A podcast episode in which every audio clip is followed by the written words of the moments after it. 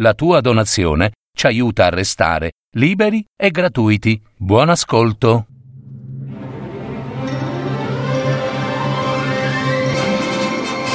Fiabe, favole, racconti, leggende. Adattamento e messa in voce di Gaetano Marino. www.paroledistorie.net Il gatto con gli stivali. Una fiaba di Charles Perrault.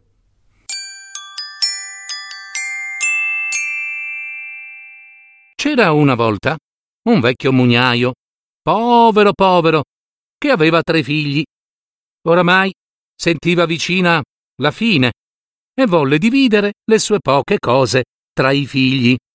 Al primo figlio, che si chiamava Cresponzio, lasciò il mulino. Al secondo figlio, che si chiamava Anacleto, lasciò un asino. E al terzo figlio, che si chiamava Filippo, lasciò il gatto peloso. Cresponzio ed Anacleto erano comunque felici. Eh, io con il mio mulino e tu con il tuo asino. Faremo società e diventeremo ricchi. Filippo rimase solo e guardando il suo peloso gatto gli disse Eh, lo so, io so, lo so che sei un gatto buono e, e ti voglio bene, ma se vuoi un consiglio, mm, va, cercati un altro padrone, perché io non so proprio come, come sfamarti. Il gatto, che fino a quel momento non aveva mai parlato, disse Padroncino mio, ti chiedo due sole cose. Procurami un paio di stivali e lascia fare a me. Fra qualche giorno saremo ricchi, vedrai.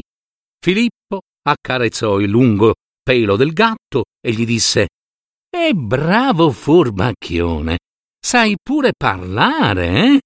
Poi si tolse il mantello e lo portò al mercato per venderlo. Con il ricavato comprò un paio di lucidi stivali e li diede al gatto. Il fedele gatto si mise subito in caccia e dopo nemmeno qualche minuto acchiappò una lepre, la mise in un sacco e andò dritto al castello del re. Quando fu di fronte a Sua Maestà, si inchinò ai suoi piedi, tirò fuori dal sacco la lepre e disse A voi, Maestà, mi manda il mio signore e padrone, il marchese di Carabas. Con questo piccolo pensiero al vostro omaggio è destinato alla tavola reale. Poi il gatto con gli stivali se ne andò. Al re che era un buon gustaio, eh, non parve vero accettare il dono. Ma chi era quel simpatico e generoso marchese di Carabas che aveva inviato un dono così gradito e per giunta portato da un fedelissimo gatto con gli stivali, mai sentito nominare, e anche sua figlia, la principessa Luisanna, s'era incuriosita. Il gatto, intanto, nel ritornare a casa, procurò qualche altro leprotto da portare come cena al suo padroncino. La mattina dopo il gatto tornò a corte e stavolta con quattro grossi fagiani. Ti porto, o sire, un modesto omaggio del mio signore e padrone, il marchese di Carabas, per i tuoi reali arrosti. Il re, tutto contento, accettò ma si domandava sempre e chi fosse questo sconosciuto marchese di Carabas. Pure la principessa Luisanna cominciò a sognare su questo generoso marchese per un mese intero.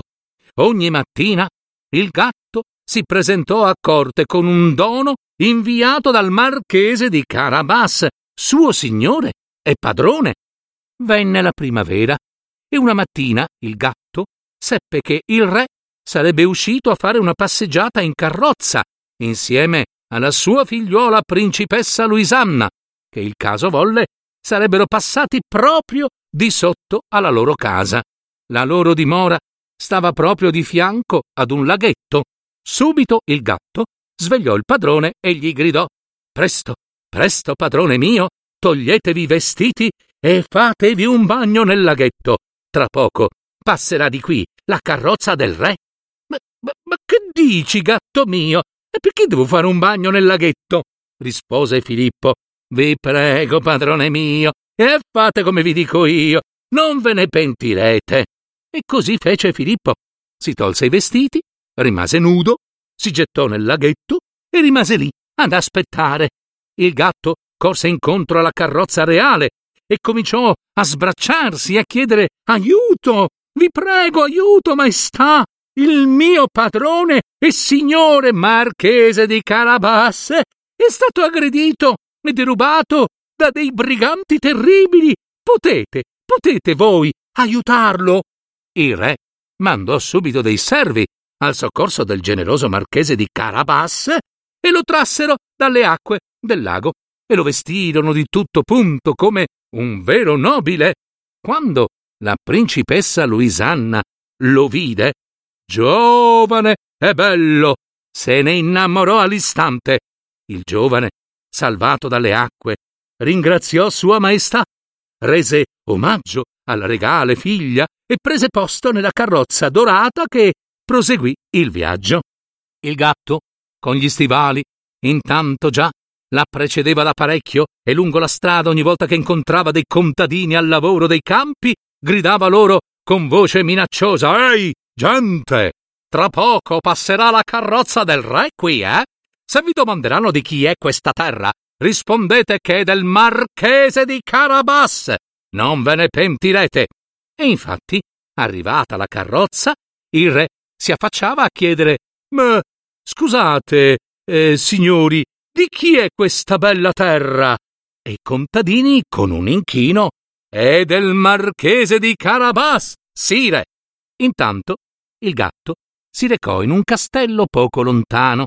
Era abitato dal terribile orco Spattacone, che era anche il padrone delle terre vicine, e chiese con coraggio d'essere ricevuto dall'orco Spattacone.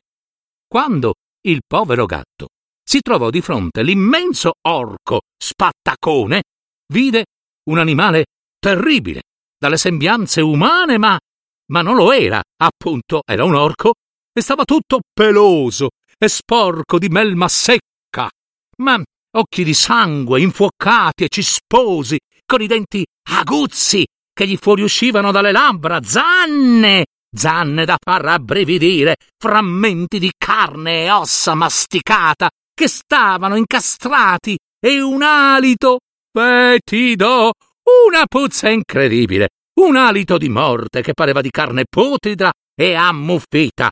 Non si poteva non averne terrore, eh? Chi è che mi vuole? Che disturba il mio pranzo?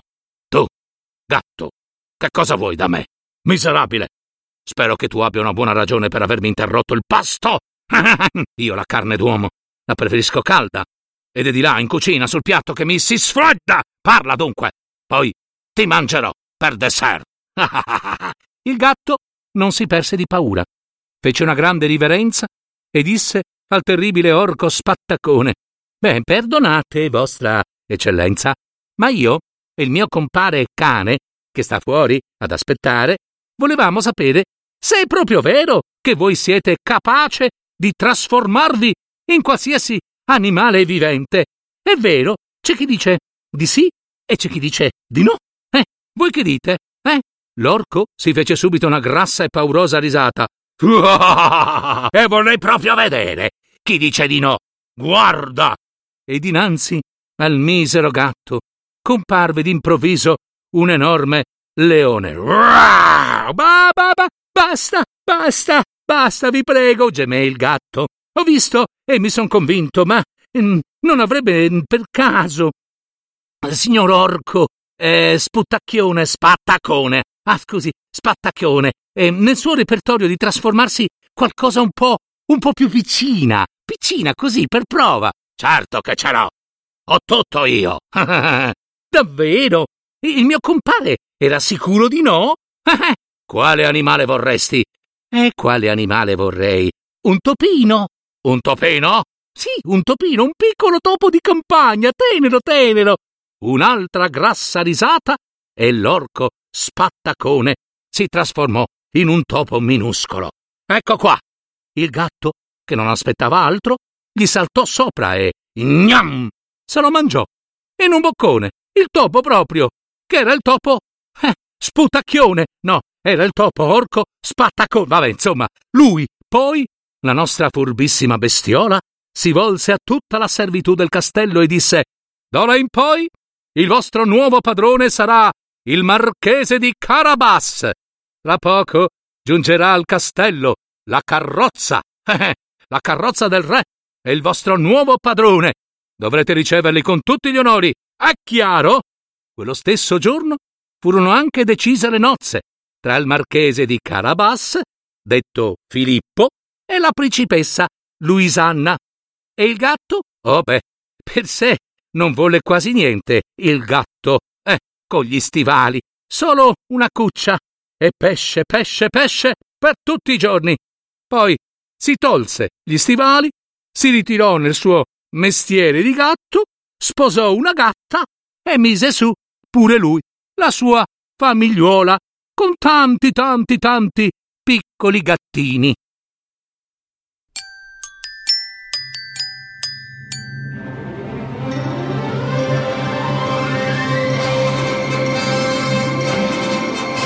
Avete ascoltato Parole di storie, fiabe, favole, racconti, leggende, adattamento e messa in voce di Gaetano Marino. www.paroledistorie.net